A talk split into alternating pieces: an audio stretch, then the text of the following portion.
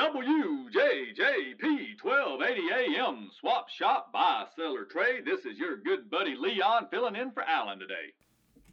Hey, my buddy Leon, they let you off down there at the post office to do his job again today, filling in that dead gum Alan. He's got more vacation time than a doggone dentist or something. Uh, anyway, Leon, I appreciate you taking my call. Uh, I got three items for sale. We got some old Polaroid cameras. Uh, can't find them right now, but we're pretty sure they're in the attic. So we want to sell them for $40 a piece.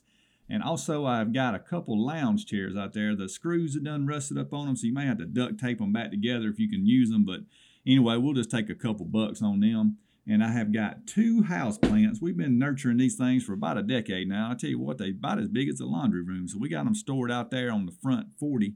And uh, anybody wants to come take a look at them, we, we feel like you can win some kind of giant plant prize at a fair or something. You know, not the it's not a pumpkin, but it's a giant plant thing. I, what what kind of plant is it, Judy?